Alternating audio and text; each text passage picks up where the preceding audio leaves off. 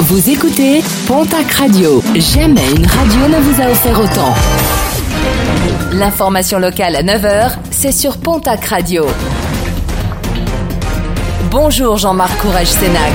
Bonjour à toutes et à tous. Retour à la normale progressive dans la région après l'épisode très venteux et très pluvieux en fin de semaine dernière. L'électricité revient progressivement dans les foyers. Hier, en début de soirée, 1200 foyers restaient privés d'électricité au Pays Basque, 540 en Béarn, 1500 dans les Landes et 200 dans les Hautes-Pyrénées. Un gros travail des équipes d'Enedis permet ce retour à la normale rapide. Une explosion de gaz hier après-midi au Pays Basque. Une conduite a explosé dans une maison de Saint-Pierre-d'Irube à côté de Bayonne. Durant l'intervention, deux pompiers ont été blessés assez euh, sérieusement, mais leur pronostic vital n'est pas engagé. L'explosion qui a détruit la maison a entraîné un incendie qui a touché une maison voisine. Huit habitations ont dû être évacuées.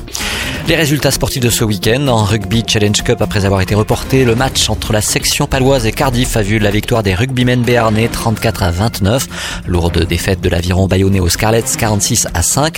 En Pro D2, les suites de la 14e journée, défaite de Mont-de-Marsan qui recevait Nevers 6 à 11. Un rappel jeudi soir. Biarritz l'avait largement emporté sur Grenoble 33 à 7. Toujours en rugby, la fédérale 1. Poule 3, les matchs entre Tarbes et Grelier et entre Florence et Blagnac ont été reportés en raison des intempéries. Moléon s'impose à Lavore 22 à 23.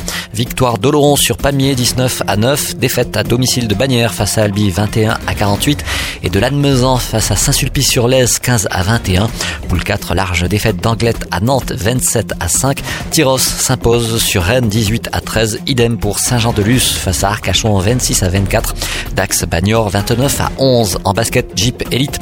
Victoire d'un petit point de l'élan Bernet à Boulazac 83 à 84. En nationale masculine 1, l'Union Tarbes de Pyrénées ramène une défaite de Boulogne-sur-Mer 62 à 53.